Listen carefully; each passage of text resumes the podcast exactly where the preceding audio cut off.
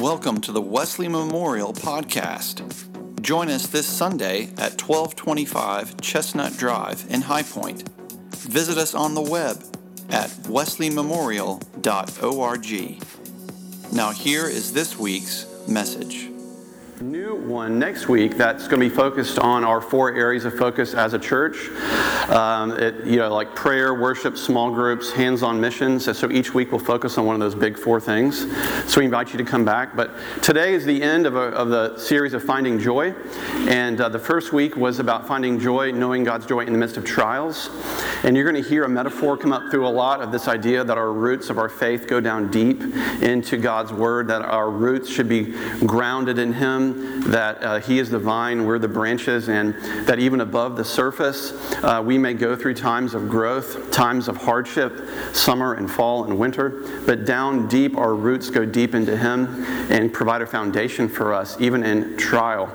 Or even hearing the next week was about finding joy in our Christian witness, that as our witnesses of our faith, we don't have to be weird or coercive or strange, but we can be joyful and loving and winsome to those around us in a way that's real then last week was about finding joy in worry, which sounds oxymoronic, but that we can find joy even in our worries and anxieties, and that worry doesn't help tomorrow and it just ruins today. And today we're going to hear about worry's first cousin, which is fear.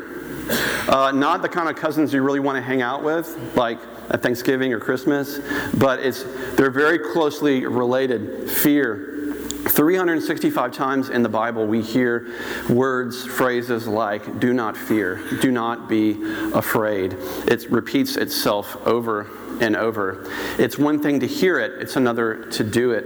Because um, some of us, maybe we were raised in homes where uh, we all we have known is fear, that we were raised in a generational sense of just walking on eggshells.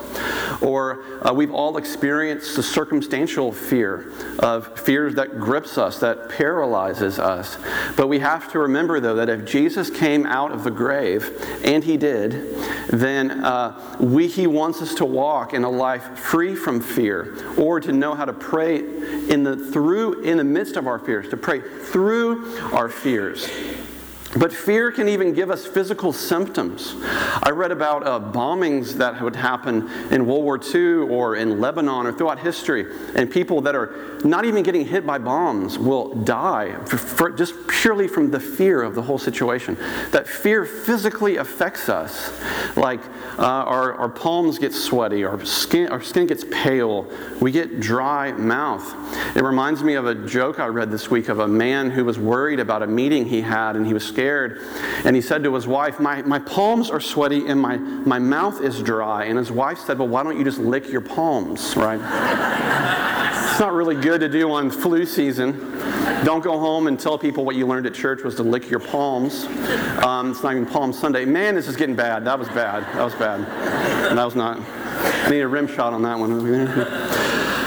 But we're afraid of what we can't see, right? I mean, the unknown fuels the fear. Um, but of course, God can see it all. And we would prefer, maybe we think, for God to give us a plan to avoid fear. But see, if God did that, that we would only then come back to God when the plan didn't go the way we really wanted it to go. So God doesn't necessarily give us a plan to avoid all fear necessarily.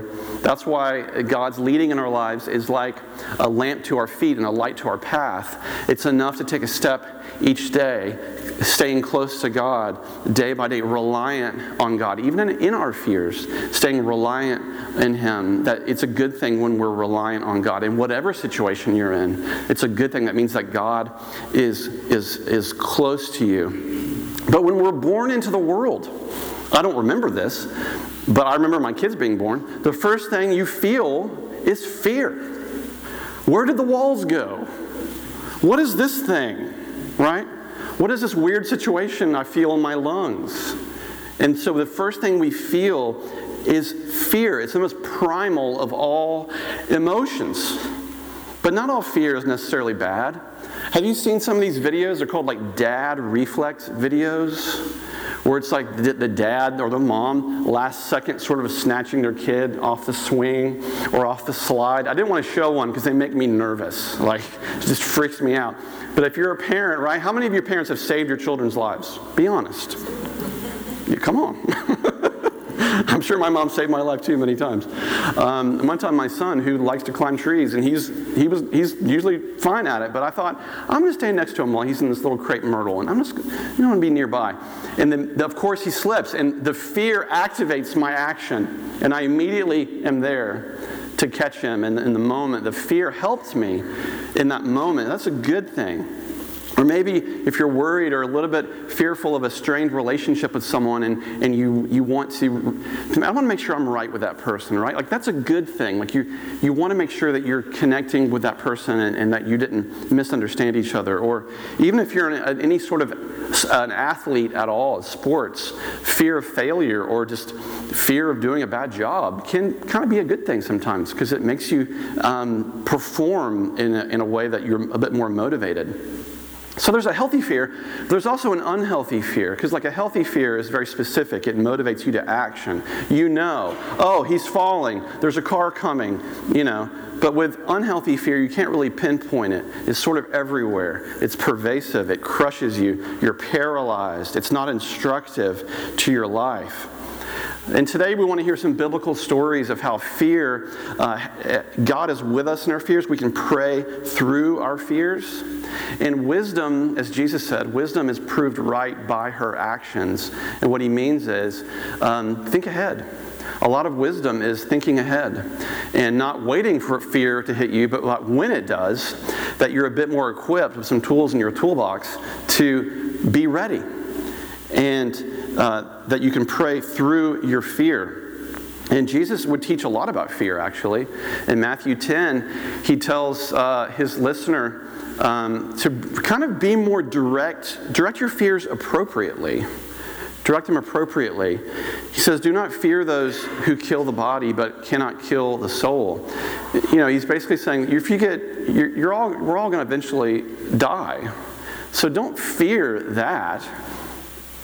Don't fear anyone because they can't hurt your soul, but rather fear him who can destroy both soul and body in hell. Read that in context because then he would go on to say, The very hairs on your head are numbered. So there's a compassion to this. He's saying, You are more valuable to God than anything else. So direct your awe and reverence and wonder and healthy respect to God because to know that He cares, He cares for you, He knows the situations of your life. But Jesus' approach to with his disciples about fear was like kicking them out of the nest. Like he would say to them, I'm going to send you out as sheep among wolves, and you're going to get beaten, you're going to get arrested, so get ready. But then he would say, But don't be afraid, because God is going to give you the words to speak in those moments. But his approach to fear is sort of like, stop it. Here you go. For example, one time in Matthew 8, Jesus sort of takes the disciples on a field trip. And as you see here, Matthew 8, it says, and when Jesus got into the boat, so Jesus just gets on a boat. Didn't say where we're going. You know, it could have been like Gilligan's Island. We're just going to go, right? Some of us know what that show is, right? Yes. His, and his disciples followed him. They just get on a boat. We don't know where we're going, so we're following Jesus on a boat. As we see, he's going to use this experience to teach them about fear and about trust and about faith. And it, it, it seems to come across in a way that's insane to these men. A windstorm arose on the sea, which can happen on the Sea of Galilee in an instant. If you're anything about boats, which I don't, but if you go out in water a lot, storms can just come out of nowhere. So great that the boat was being swamped by the waves, but he, Jesus, was asleep. Okay. Now, I remember that George Clooney movie, The Perfect Storm. you you know, like you like these, these boat movies. what do people do when these storms hit and they're on the deck? They're all yelling, right? They're all screaming at each. It's also a lot of yelling. Pirate movies, whatever, because it's loud. Storms at sea are crazy loud. You can't hear each other. They're not wearing rain jackets. They're covered in water. They're yelling at each other. And other, other and Mark, they run to Jesus and they say, Do you want us to drown? Basically, are you, are, are you trying to kill us indirectly, Jesus?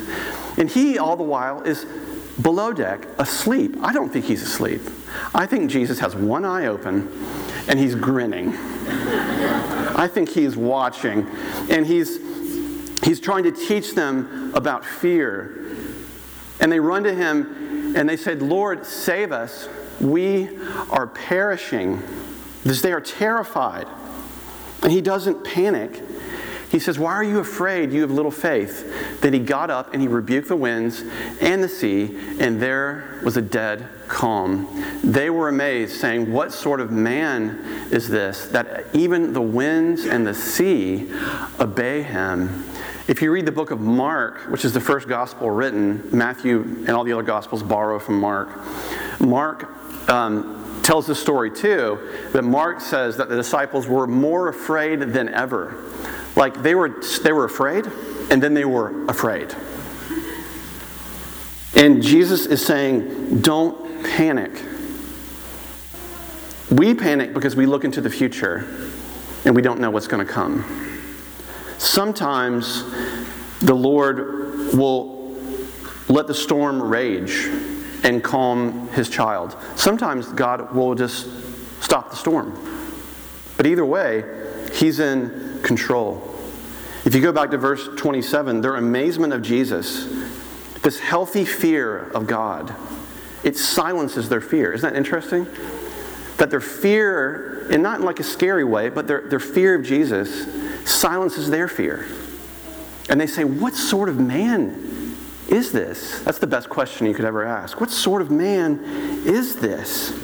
This idea of fear of the Lord, you see it the Bible, Old Testament and New. I don't have enough time to go into everything that it means, but a lot of my, some of my Methodist colleagues don't like this phrase. They find it to be offensive, which I disagree, because it doesn't mean that we're supposed to be scared of God. But it means that when you encounter Jesus, there is an element to God that you say, What sort of man is this? Even Proverbs 1 7 says, The fear of the Lord is the beginning of knowledge or the beginning of wisdom. Fools despise this sort of wisdom and instruction. That, that this humility before God is, is, is a good thing. It's the realization of, of awe and wonder the answer to the question what sort of man is this? This, this leads, it could even lead to healing. It's the beginning of knowledge and wisdom and instruction of God when we say, God, I'm, you're God and I'm not. It, if you think about the, the uh, prodigal son story, which a lot of us are familiar with, the prodigal son says to his father, Give me my inheritance now, and uh, I want to go spend it. He's basically saying to his dad, I wish you were dead. Give me my money. I want to go to Las Vegas, and I want to blow it all, right? And that's what he does. And then he goes and does that. And then while he's gone, he realizes, what a fool I've been. I need to go back to my dad and make it right with him. And what we, what's really interesting about the prodigal son story is that he comes back to his father and he doesn't say, I want to come back to you as a son. I'll just come back as a servant. I'll just come back as a hired hand. I'm not worthy to be back in your family. But what does the father do? The son expects his dad just to be a king again, but he doesn't. The king becomes a father. The son doesn't seek joy, but he gets it anyway. This grace, this forgiveness, this realization, this, this humility, even a little bit of fear and reverence and respect. And, and it, he, through it, he receives grace. And when he bows down and admits his dependence on God, God lifts him up and gives him honor. See, fear of the Lord is not a bad thing. Through it, God brings healing. And sometimes we just have to be raw and real with God and be emotionally honest with God, even in our fears. Just be real. Because so much of the Bible is just real, honest language. And I love how children get this. They're very emotionally honest, they're very literal. I get a kick out of reading the responses of children to test questions and seeing the things that they say and how honest they are, like this one. What ended in 1896?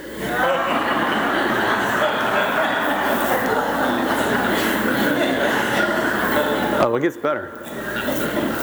What's the next one? I don't remember what they are. Name is Frankie. I earn money, I earn money at home by I don't. I'm a freeloader. That kid's going to go far. He's already figured it out. This tastes horrible. He's apple juice. Or my personal favorite, positive ways our family handles stress, suck it up. suck it up. suck it up, dude. It's not always the best uh, advice, by the way. Um, but the Psalms are emotionally honest. They're raw, they're real. It's broken people saying broken things. The psalmists or Ecclesiastes or Proverbs, they don't say things like just stuff your emotions and just forget about them. But they also don't say, you know, celebrate them as like the epitome of human experience as your authority. But it's a little bit of both. You see, David, King David, he's praying his fear, he's praying through his anxieties. He's not, he's not denying them. This is very countercultural to our culture because the postmodern mind thinks that emotions are over everything, that we even put emotion over our reason sometimes. Now, to the Greeks and the Romans throughout history, even this came back in the Enlightenment period, where we would, uh, the, the goal was to subject uh, the emotions to reason, that the dictates of reason should overcome emotion. That if you wanted to be a virtuous, intelligent, strong, courageous person, you would submit emotion to reason. Now, in our world today, it's almost the opposite. We are submitting reason to emotion. Watch the news, news cycle, and you'll see it. And here's what it means.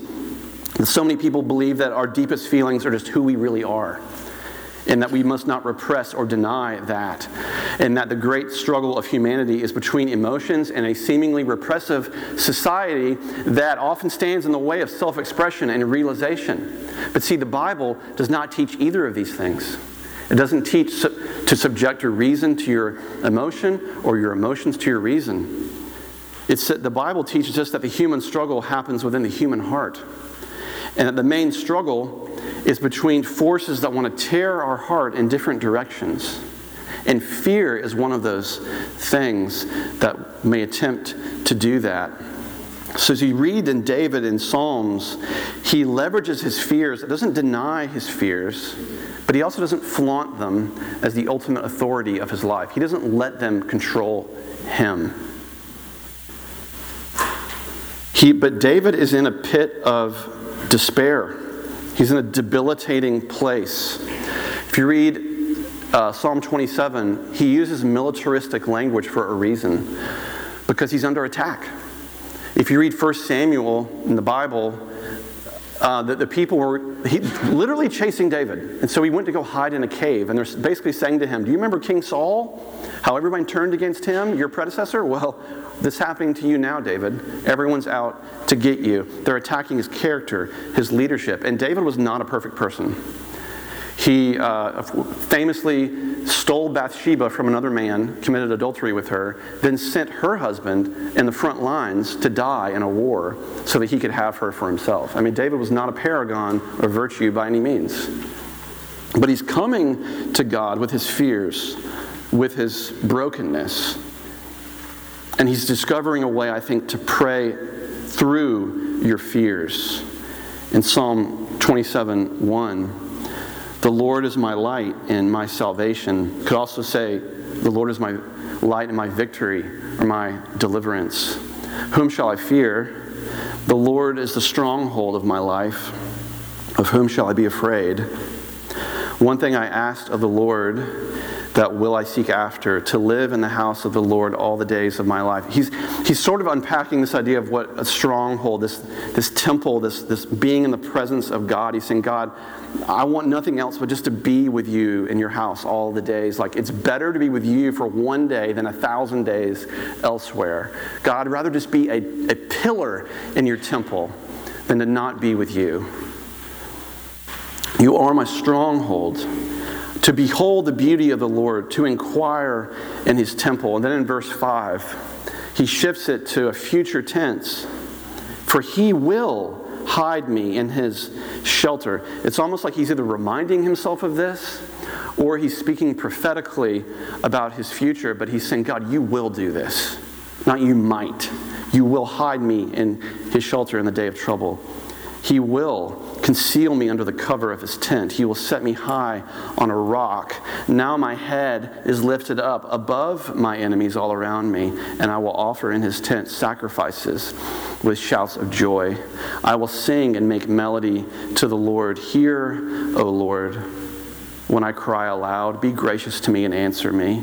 Come, my heart says, seek his face. His heart is telling him, God is speaking to him and saying, Do this, keep seeking me. Your face, Lord, do I seek. Then, verse 9, though, fear creeps back in. Do not hide your face from me.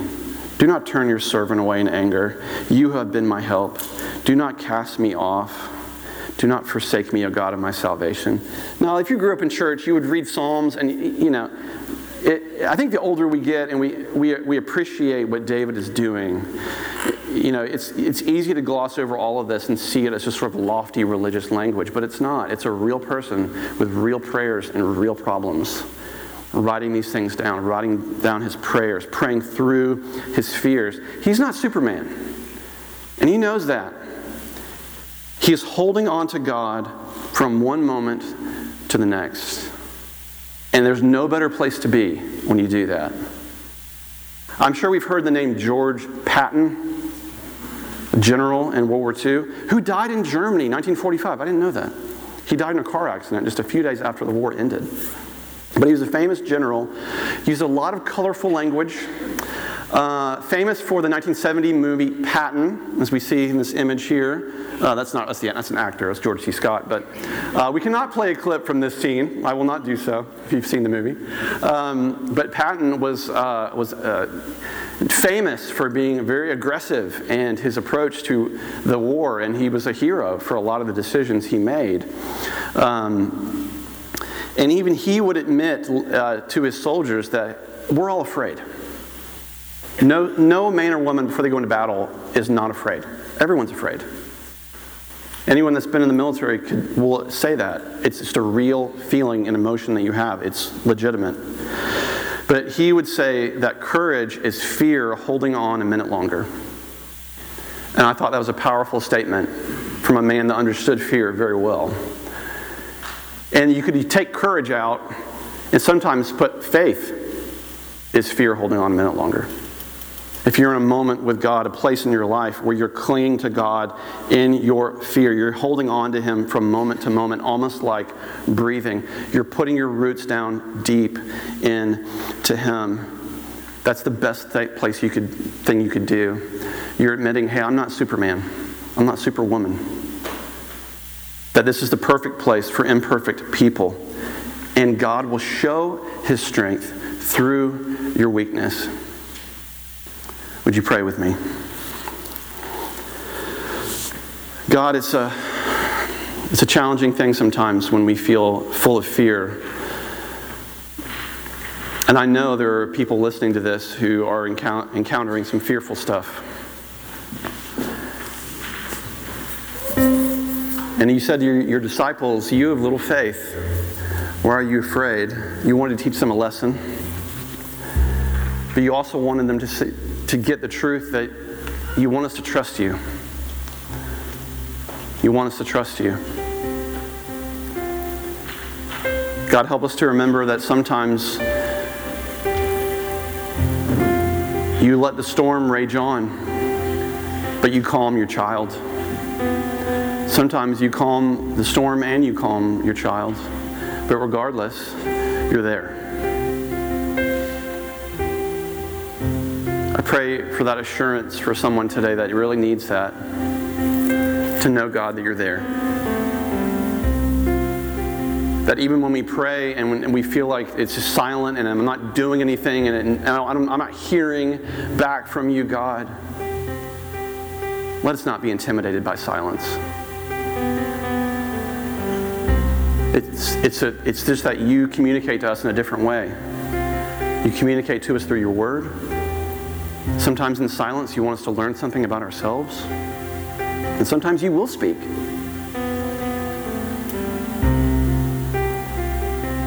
But I pray, God, that we wouldn't run from you in our fears. The disciples, to their credit, ran toward you and said, Lord, help us. If there's anyone here that knows they need help, with every eye closed, just raise your hand to God and say, in your heart to God, say, Lord, help me. Lord, help me. No one's looking. To say to God, Lord, help me. I'm scared.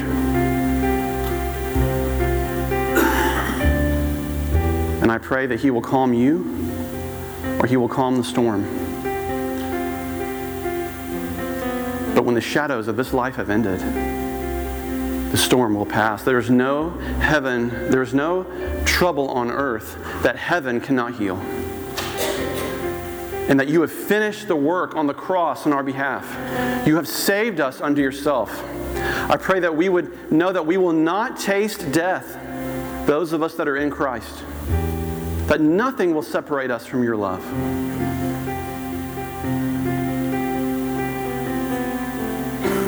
In life, in death, we are confident that your love can cast out all fear. May it be so. In the name of the Father, and the Son, and the Holy Spirit. Amen.